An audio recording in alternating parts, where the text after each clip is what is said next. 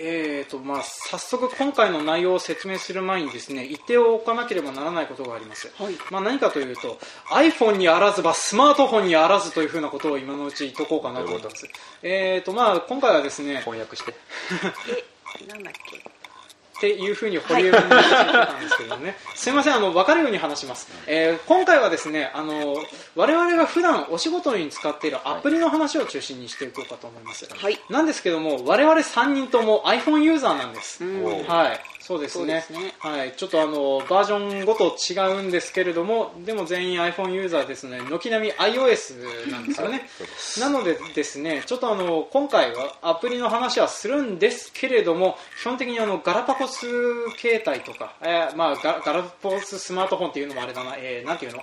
え Android でしょ？アンドロイド携帯、うん、アンドロイドで利用できる、えー、とアプリに関しては全く、えー手をつけないような状況になっています、まあ、でもあのビッグネームのアプリに関してはあの iPhone 版も、えー、と Android もあああのまあ、ブルアンドロイド版もあったりするので、まあ、それはそれというふうなことでちょっと一緒に見ていただければなと思います、はい。でまあ、今回そんな感じでやっていこうと思ってるやつなんですけどもあの、まあ、我々お仕事で結構この使うことってあると思うんですけどあありますよね？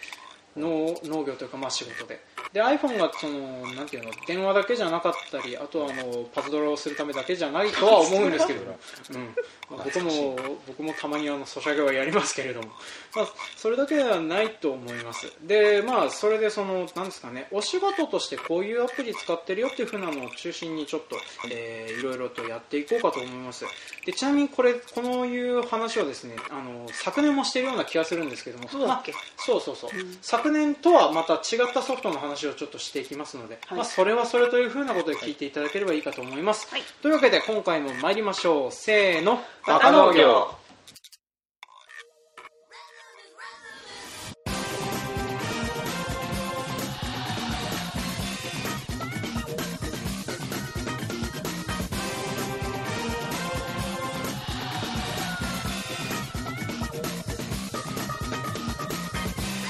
はいこの番組は北海道の中心部札幌市のちょっと東側にある江別市から青年農業者がお送りする不真面目系農業トーク番組です。お相手を務めさせていただくのはジョンといっちゃんとペンダです。はい今回もよろしくお願いします。お願いします。はい、というわけでですね今回はあの我々農家御用達の、えー iPhone アプリについてのお話なんですけれども、なんかあのお二人こういうアプリ使ってるっていうのあります？仕事とかで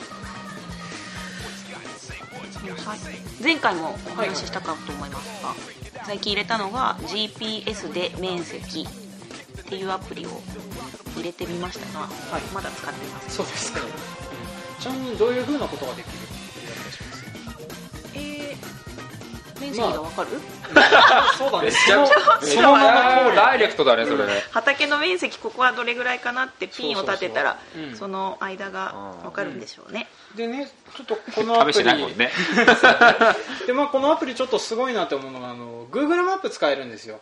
うん。それ強いよね。ね、だからあの、あのーまあ、僕が今使ってるのがそ、えー、と前輪さんってところが出してる古い住宅地図のやつなんだけど、それはあのす年ごとにソフトを交換しないといけないやつで補助の大きさを変えた部分とかの補助のサイズが変わってなかったりするのでちょっとその辺がややこしかったりするんだけど、まあ、その辺は Google マップさんなので比較的細かく、えー変更が加わってるだろうということで、まあ、前輪の方が多分もっと細かいよ。あれ空空撮でしょ？ああそうだね。上からでしょ？だって、うん。Google 多分 Google カーとかうんとそうだね。あのトランジット的なやつは多分あの Google, Google のカーが走ってるやつだと思うんだけど大体衛星写真とかそこから起こしてるやつ。ねうん。まあ、なんだけども大体の面積はそれで分かったりはするんだよね。まあでもちょっと誤差がどどのぐらいあるのかちょっと分かんないからね。めっちゃ誤差あったけどねそうだね。それそうだね。僕もそのアプリちょっと使ってはいないんですけれどもあのーなんていうの？誤差が今歩いてきてる？え？と思いながら調べて吹雪の中。ちょっと今日は厳しいっすそうですね。で まあそんなような。しても GPS で探すから、いや見捨てられそうなんで。そんなそんな冷たそうに見えるから私ら。まあじゃああとそんな感じできっちゃんとかなんかこういうの使ってるとか。農業系っていうふうに絞ると。Gmail Gmail Gmail とうん。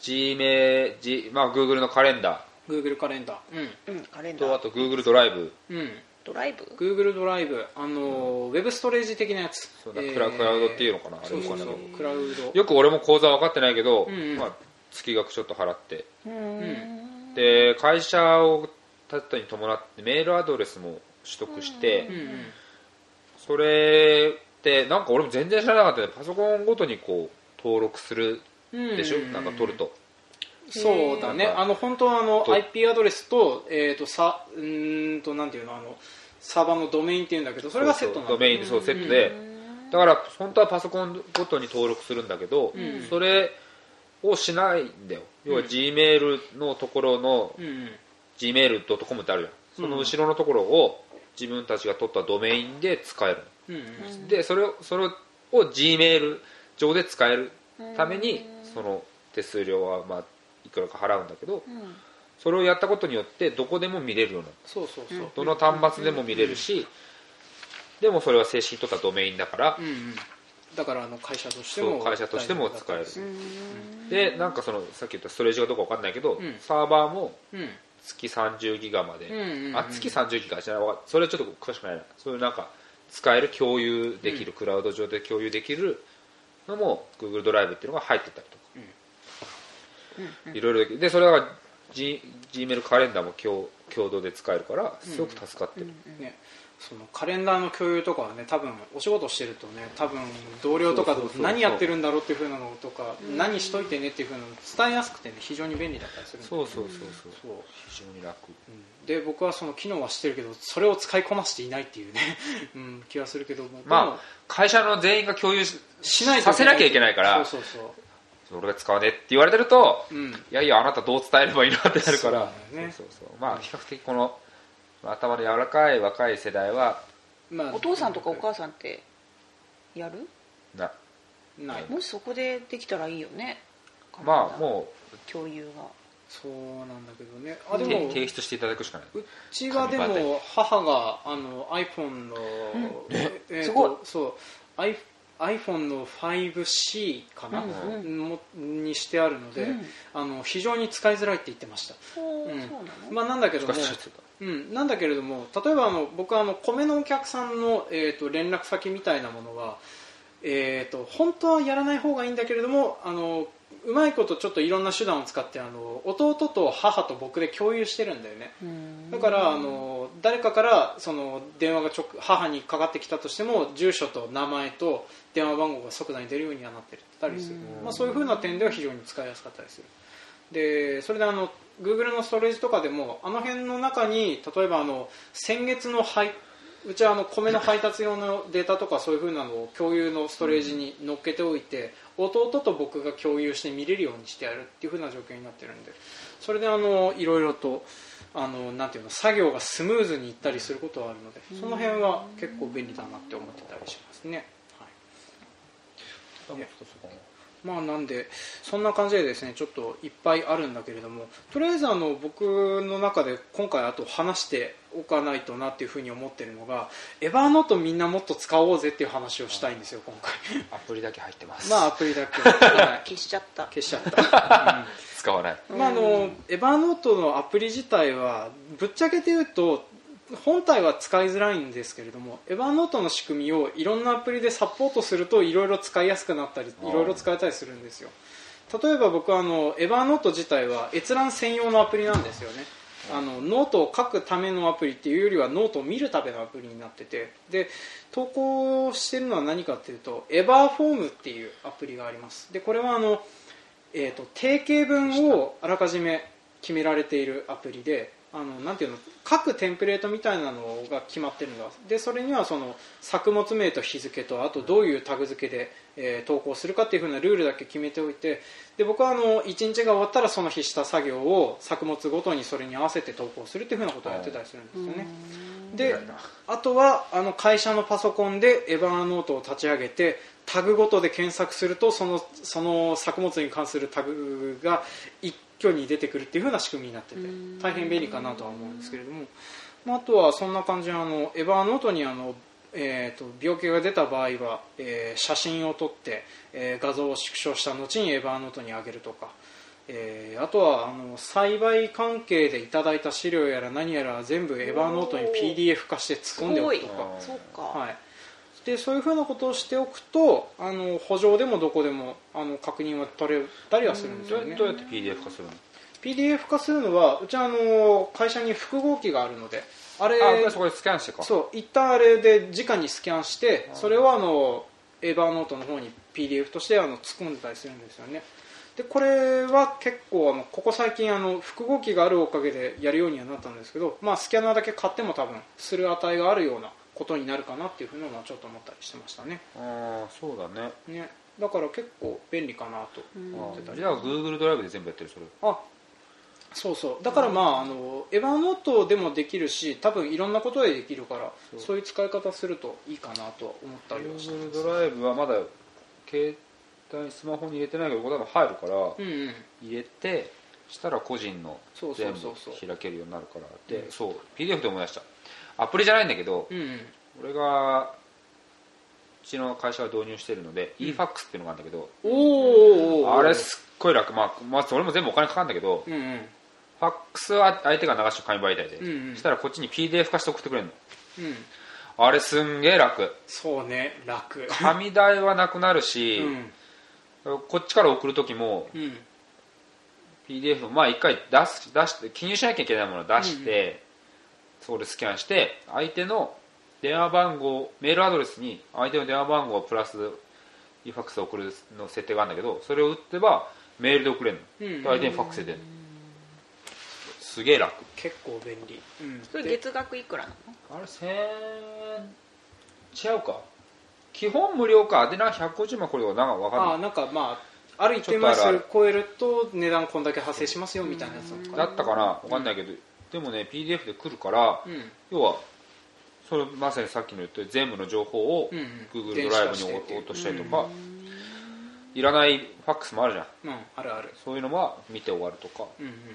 あれはねいいっすわ、ね。ねうちもちょっと一時期導入しようかって話はあったんだけれど ちょっとうちはしてないかな。なんかまあ印刷した方が早いよねって話になってしまってそのまま早いか。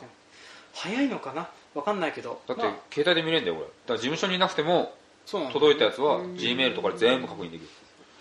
この時期はね事務所に入るからいいんだけどね。そのたまにその注文のファ米の注文のファックスが来てるのに23日放置とか恐ろしいことがあったりするからそれを考えると確かにね。絶対入るもん手元に。うん。ただ問題は共有してる G メールとかだとうんうん未読自分は未読なのに既読になってていつ読んあだみたいな。あなるほどね、うん、そういうのはある。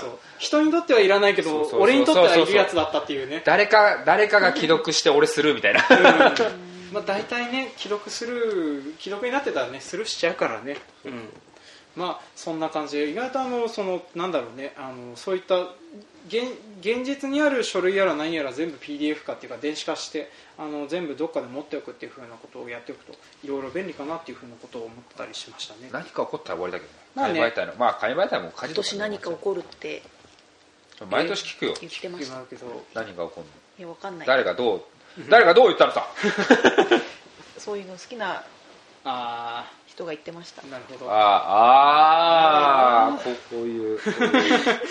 まあまあ毎年ね何かしら言われてるからね、毎年なんか起きてるよ。そうそうそう。確かうん、まあまあまあ。まあ、とりあえず、えー、とそんな感じでちょっとまあなんかあると不安な場合はですねとりあえずあの自分のハードディスクの方にあのローカルで保存みたいなこともできるから、まあ、それでちょっと保存する場所を増やせばまあなんとかなんじゃねえのっていうまああのなんていうの？EMP パルスが5キロ圏内で発生するみたいなそんな状況になったらもうどうしようもないんだけれど。えー、とそので電磁波障害的なものがどんと来たりするとね。いや私も聞いたことあるけどそれを説明することはできない、そうそうそう、まあ、あの電子電化製品がいっぺんにダメになるビームみたいな。なんとなくなんとなくわかる、うん。であとちょっとそうそう。それと話そうと思ってたのがあの農薬の希釈倍率を見るアプリとか農業に特化したアプリとかも結構あるみたいで。で僕が1個だけ使ってるのが農薬希釈くんっていう バイエルが出してるアプリが無駄な。無駄な。そう。まあねあるんあってタダで使えるんだけれどもまあゆギちゃんの言わんとしてることが分かる。あのトラクターに一覧表を貼っておく方が早いっていうね、とかもう覚えちゃった。そう希釈の仕方を覚えちゃうとうん。別に何も気にならない、そうね。まあ、でもたまにあるんだよその、えー、と 100ml に対して何倍ではなくてこの容量で散布してくださいってやつない？ある。うん、ある。そうそう。除草剤とかそういうやつね。だからあの 100ml に対して 70ml 入れてくださいみたいな。そんなねでまあ僕はそういうのの計算にちょっとそれを使ったりしてますね。あとはそのさっきみたいな変な形の補助があって、えーそれぞれ R がなんていうの 13R とか 12R とかそういう半端な量の時とかは、まあ、あのなんどのぐらいの薬量を作ったらいいのかとかそういうふうな計算をするのにちょっとこれを使ってますね。まあなんだけどねあのかっちりとした鋳型で決まってるやつだったら一覧表貼っとくのが一番早いかなっていうふうな気がする。そうそう。うん。だしい一旦2世をうん。散布するのに一旦2世分ぴったり作ったところでそうね。まず足りないみたいな、そう 端っこまで行ったところでああ足りないりない。ね、そしてじゃあ何？あのこれを散布するためだけにまた同じリゴぐらいを作らないといけないのってなるからね。そうそうそう。まあそれだったらねちょっと余して捨てるぐらいはざっくりざっくりして捨てる。と。ね、まあ、ざっくりとしてるっていうふうにやるしかないので、はい。まあ、そんなようなのもありますとであとそうだなこれをちょっと話そうと思ってたんだけど、えー、と最近あの会計のアプリがいっぱい出てきてますと、はいはい。はい、で、えっと、僕が使ってるのはスクエアっていう、えーアプリを中心に使ってます。でこれもともとはレジアプリなんですね。うん。で何ができるかっていうとあのこのレジアプリの中に商品の値段と、まあ、大体どういう風な形で販売しているかとかあと在庫とか、えー手数料いあいくらとかあとはあの消費税を内税にするか外税にするかとかそういう風なことがいろいろできるアプリなんですけどでそれでちょっと便利なのがあの専用の端末。これあのちょうどタダでもらえたりするんですよねでそれをもらってでそれであのつけることによってクレジットカードの決済ができたりするんですよね。ほうん、で、まあ、登録無料登録登録無料で、えーとあとあの、まあ、無料であと維持費もゼロなんですけれども、ただあのそのクレジットカードの決済1回につき、まあ、あの売上の3.25%を手数料として引かれる持っっていう結構持ってくんだよね米とかだと結構ねでかいんだよね、まあ、だからあのなるべく使わないで済むんだったら使わないで済ますんだけど、でまあ僕はとりあえずこれを結構使ってたりしますと。でまあ何で一番使うかっていうとこれあの便利なのがあの米の金額の計算がしやすいんだよね。うん。でそれでその現金決済って言ってあのそのクレジットカードじゃなくてお金を現金でもらいましたよっていう風な決済もできるんだよね。まあそれの場合はあのとりあえず売上から手数料引かれないからタダで使えてるっていう、でまあそんな感じでその例えばあの弟にどこどこ配達行ってきてっていう風に頼んで実際に弟がちゃんとお金を持ってきてるかどうかっていうのはそれで確認できたりとか決済者が誰っていう風なのができたり出てきたりするんだよあーすごいねそうそうそう。であとはその決済してたその金額をお客さんの携帯の電話番号さえ教えてもらえればそのお客さんにあのメールでレシートを送るっていう風なこともできるんだ。すごい、で便利でそれであの、まあ、クレジットカード決済とかもできてそういうメールでレシートとかを送ったりもできるんだけども残念ながらこのクレジットカード決済機能とメールでのレシート発送一度も使ったことないんだよね。切な。そう。せっかく機能はあるんだけどね、うん、まあまあなんでかっていうとあの使えるカードがビザとアメックスしかないっていう、うん。で僕はあのあのお米の販売のイベントで一度だけこのカードをカードで払いたいっていうお客さんが来たんですけど、まあ、残念ながらそのお客さんが JCB のカードを持ってました あの何度カードを通しても通らないっていうね。まあ一応これもともと導入の経緯はですねあのお米を運んだはいいんだけどもお金がないからまた今度来てっていうふうに言われることがあったんです。あだからまあそういうふうなの対策でカードでも決済できますよってことにはしたかったんですけど結局その後一度も使う機会がなく、う んまあほとんどあのなんていうの米のえーとそのとっさの販売の時の売り上げの、えー計算方法として使ってたりはしますね、でまああのこれ以外でレジアプリではないんだけれども機能としてそのなんかメールで請求書の発送ができるんですよ。だからあの遠隔地に住んでいて自分の子供に送ってほしいんだけれどっていう。例えば札幌に住んでるお客さんの人に集金わざわざ行かなくてもいいっていう。そんなようなシステムとかあったりするので、まあ、そういうのを使ったりはしてるんですけども、まあ、基本的にあんまり役に立ってませんっていう感じはしてますね。であと最近だと楽天スマートペイっていう似たサービスを楽天がやってます。へえでそっちの方はね、あのー売上の決済手数料3.24% 0.01低いそうそうそう。ちょっと安い。ちょっとじゃねえじゃん。安くもなんとも安くもなんともないけど まあで、まあ、あと楽天スマートペイの方は JCB が使えるんだよね、うんまあ、だからもし今やるんだったらそっちの方がちょっといいなって遠目で見ながらあのちょっと僕はあのスクエア長く使いすぎちゃってるんでそっちの方で動けないなっていう風な感じにはなってるかなって感じですね、はい、でまあそんな感じでいろいろとアプリやら何やら出てきてますけど農業関係のアプリとかで調べると結構あったりはするんだけどね、まあ、なかなかあの実情に際してお金払わずにねそう大体お金かかるアプリとかあの元になるソフトがあってそれの付属品のソフトとかは結構あったりするんだけどね、まあ、ただで使えるやつっていう風になってくるとやっぱ多少自分で工夫するなりなんか考えたりしたら大体それと似たようなことができるよっていう風なものになってるのかなって最近思ったりはしてましたね、うん、あとそうだな。あのいい道上手って知ってる？え漢字変換できない。えいい、ー、いいいいがエレクトリックのいいはい。土壌図。土土壌土壌の図形の図。うん。知ら知らない、えーまあ、それはあのなんていうの、えーアプリなんだけれども自分ピンを刺すとその土地の地政学的なあの分類が分かるっていうソフトがあって。ううんん、なんだけどまあ僕はあのそのそんなに使う機会がないからほとんど使わないそれでマップ上で選んあで？の Google マップ上でその分類が出てくるんだわ。へえでそれでピンを刺すと例えばうちだったらあの褐色グライドっていう風なのと、うん。まあ、あとはあのなんかデータンはデータンって出たりはするんだけれどもまあそんなざっくりとした漠然としたやつが分かるよっていう風なやつでソイルナウっていうのを使ってるよ。思い出した。多分ねそれも同じ系列のデータを引っ張ってきてるやつただねでもねそこに行かないと無理。うん、あそうなんだ、うん。GPS を直拾うんだ、それはちょっと困ったもんあなたの足元の土壌が分かりますって。うん。幸せだよ。ねまあそうね。楽しいけれども。楽しい。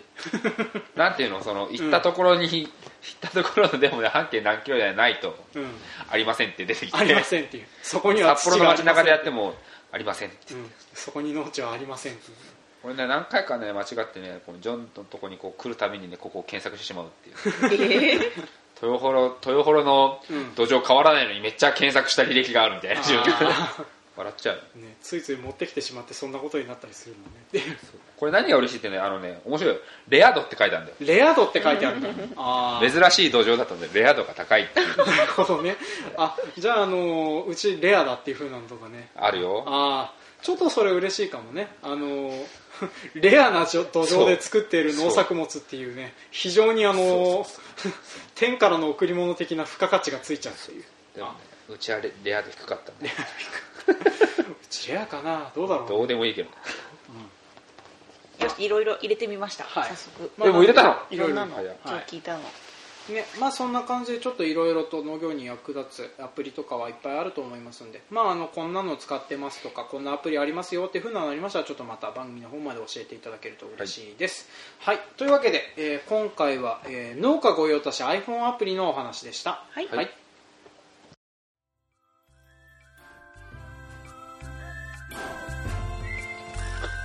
はい今回も聞いてくださいましてありがとうございました。ありがとうございました。あ当番組では感想コメントを募集しております。メールアドレスバカ農業 .gmail.com までメールをいただくか Facebook ページブログ Twitter などでもコメントを募集しております。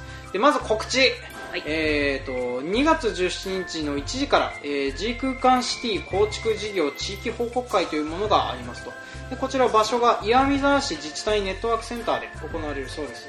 で、まあ、内容的なものはですね GPS を活用して、まあ、農業とか防災とかに役立てましょうっていう風なのを、まあ、実証実験されているものの報告会とかになります、まあ、なので、えーご興味のある方とかご近くの方とかよろしかったら行ってみたらいいんじゃないでしょうか、えーちなみに僕とペンダさんもしかしたら行く可能性があります,、はい行きます。はい。なってますと。で、えー、とあと先前週でちょっと読めなかったやつをおお手紙読んでいきますね。まずあの Facebook についていた、えー、といつもコメントをくださる Y さんから、えーいただいてます。こちらあの1月の初めぐらいに配信した最近の話ってやつについてたやつなんですけれどもえー某簿記ソフトのコンバートシステムですがもともと府県の農家が貯金の取引データを自動で取り込むためのシステムだったのです。ってへいうね、あのーまあ、今、我々があのー組間のデータを、まあ、あの反町に直に取り込むシステムみたいなのがあるよねってでもそれちょっとずるいよねっていう風な話をしてたんですね。でちょっと続きを読みますね、えー実はさっぱり売れなかったそうですが、えー らしいですね北海道のパソコン好き農家の先輩たちの意見を取り入れて北海道の営業所がそれをもとに独自に取り組み出したのが最初だと聞いています。なんせ北海道でしか売れない代物なのであのような形にするしかないみたいですよ。まあ組間北海道しかないですからね。えーでもジョンさんと同じように納得のいかない方もいたらしく独自でコンバートシステム作ってネットで公開していたというご豪気な農家さんもいたようです。さらされた感じよね。すごいね。すごいねつうかまあちょっとそのリンクをくださいっていうふうな話ね。でもあのまあバージョンいっぱい重なってるからねそのバージョンに合わせてどうのこうのっていうのはやっぱあるとは思うんでちょっと今どうなってるかわかんないですけど。でもまあそんなようなシステム作る人もいるんですね頑張ればできそうだけど僕は嫌だな。1万5000円払うかなって思うねそれだったらね。はい。でまあそんなようなコメントをいただいております。であとちょっと次週取り上げさせていただくやつについて、えー、とちょっと読ませてもらいます、えーミッチーさんからトークテーマいただいております。ありがとうございます。えートークテーマその1兼業農家スタイルを見直してみるというふうなのをいただきましたえーなぜこのようなネタを思いついたかと言いますと今の農政だと田んぼで、えー飼料作物過去デントコーンを作ると岩見沢だと30万かけ、えー、と1ヘクタールあたり30万ぐらい手元に残る計算になります、えーこの金額ですが、まあ、大豆の3.5票麦の7票弱ぐらいの収益だそうです、で、まあ、デントコーンは管理作業がほぼ皆無なので夏でも他で働けちゃうんじゃないのっていうふうなことを言ってました、まあ、機械のしょ機械の焼却とか地代とかいろいろ勘案しないといけないものもあるけれども大規模農家の兼業っていう風なのも意外とできんじゃねえのっていう風なこと。でちょっと次週このトークテーマ取り上げさせていただきます、であと,、えー、とちょっと取り上げるかどうかわかんないトークテーマでいただいているのでもうちょっと挑んでいきますね。でまず、えー、となぜ北海道の道民のスキースノボ人口が増えないのか。ピッチーさんじゃないの？まあ、これもミッチーさんからいただいてるんですけども、えー答えは道民の収入が低いかららしいのですが本当にそうなのえーそうがかないのはなぜかっていう。雪もう見飽きてっかじゃないの？いやまあであととりあえず今年に関してはね雪の量が少なくてスキー場の始まるのが遅かったとかはあるんだけどでも多分ね雪はね滑るものじゃないんだよ 書くもの？書くもの。だ あまあそうね。我々にとってみればね。そう。なぜそこまでして雪と戯れなきゃっていう気持ちがある人も中にいるのかな。うん、まあでもあの一緒に行く人がいたら行きたいけど。結構でもね初期投資でかいから続けて買うとやるかもだけど。そうだね。確かに。高いっちゃ高いんだよね。ねまあ、僕はあの今年その買い替えたんですよ。あのおずーっと,、えーとね、中学生の終わりに買ったやつを今までずーっと使ってたんです。よすごいね物持ちいい。よくも、えー持ってたなって思うんだけどさすがにもうあれだろうってことで買い直してでウェアとスキー靴とスキーとストックと全部うん取っ替えて、えーすなんかざっと10万円ぐらいしてるまあ、でも僕多分これから30代40代までそれでなんとかなるっていうふうに思ってるんだけれども、うん、まあそれでね収入がふ低いからだけなのかなっていうふうなんだよね。まあわかんないけど。でもなんかあのちょっとこの辺も掘り下げたら面白そうなのとあとなんかなぜか知らないけどたまにあの青年部の大会とかであの基調講演をしてくださる方が全然異業種の方来てくださってこの間あの、えー、とスキージャンプの、えー方が、えー来られまして、えー、とその話とかもしてた、まあ、それ考えてちょっとそのうちやれればと思っております、はい、であと,、えーとですね、もう一件1月27日にブログの方にコメントつきました、えー、とちょっと読んでみますね。はじめまして、えーピヨコと申します。比較的最近聞き始めました。ありがとうございます。えー北海道も農業も全く馴染みのないこれまでの人生でしたがすごく興味深く拝聴しています。ありがとうございます。やってください。プレッシャーかかるな。ねえー確かにお三方のトークはすごく真面目なお人柄を感じさせますね。そうですかね、はい。えーでも真剣に農業と向き合っている姿勢を象徴しているありのままという観点から言わせていただくとすごく好感が持てますと、えー一方トウモロコシの収穫時間帯の違い違いによる味と濃度の比較の回の時にはなんで1本なのという笑いが飛んでしまいました、えーまあそうですね、まあまあそうですね。みんなそうだ。はい、まあ、あのその通りだと思います。あのそもそも突っ込んだよね、うん。突っ込まなかったですか、うん。いや僕が一本しかやれなかったっていうのが忙しさがひしひしと伝わってくるから。すいません。いっぱいいっぱいでしたっていうね。まあでもあの本当はこういうのやるんだったらねある程度本数は必要なんだよね。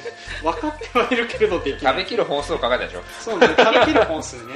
一口一口ちょっと食味したりなんだりするからね。でえーとちょっと続き読んでいきますね。えー、と今後バカ路線として挑戦していただきたいなバカ路線新しいことだったあれはね。えー農業用機械に突っ込みつつスペック比較するという企画はどうでしょうか、えー決して安くはない設備投資物件にそんな機能必要ないでしょとか逆にここがもっとこうだったら的な注文はたくさんあるんではないでしょうか、えーお三方の独自の目線で語ってほしいです。農業用機械は私たちが買ったり操作したりする機会は今後もないであろうからこそ興味深いです、えー以前そんな企画があったのでしたらご了承ください、えー長くなりましたが今後も個人楽しみにしてますというふうな、えーコメントをいただきました。ありがとうございます。ありがとうございます。はい、これもちょっとそのうちねいいですね。やりたいかなと思います、でまああの多分方式としてはあの和風総本家的な 見たことある？ある面白い。あの和風総本家で出てくるさ農業機械ってあの無理ゲーじゃない？農業界出てきたっけ？結構出てくる。本当？この間見てたやつはあのトンネルを自動で張る機械えあるじゃん。普通に市販されてんじゃん。あそうそう。いやだからだからトンネルビニールを張るマシン、うであれをさ一般の人方が見てさ答えられるわけねえじゃんって思いながら見てまあ確かにね。それ和風総法家全部に言えるんだけどさそもそもそのものを知らないっていうのが結構あるからね。ねあの皆さんご存知の通りギボシの部分を作っていたんですね。ギボシって。まあそんなような感じでね。あのまあちょっとそんな感じでそのうちあの農業用機械の話とかもしていこうかと思います。まあそれはあのえー、ととりあえず、えーとまあ、1週2週ではないですけど気長に待っていただければそのうち取り上げると思いますので、はい、やっていこうかと思います。で、えー、ととりあえずいただいたメールに関してはこれで全部読み上げてると思います、ははい。いあのーメールで読み上げられてないぞという方いらっしゃいましたらちょっと改めてご連絡ください。怒りの、はい。怒りの電話を。怒りの電話を。電 話限られる。分かってる人が。はい。はい、というわけで、えーちょっと長々となりましたがこの辺で締めさせていただきたいと思います、はい、というわけで今回も聞いてくださいましてありがとうございました。ありがとうございましありがとうござい。ましたた次回もお楽しみ楽しみに。に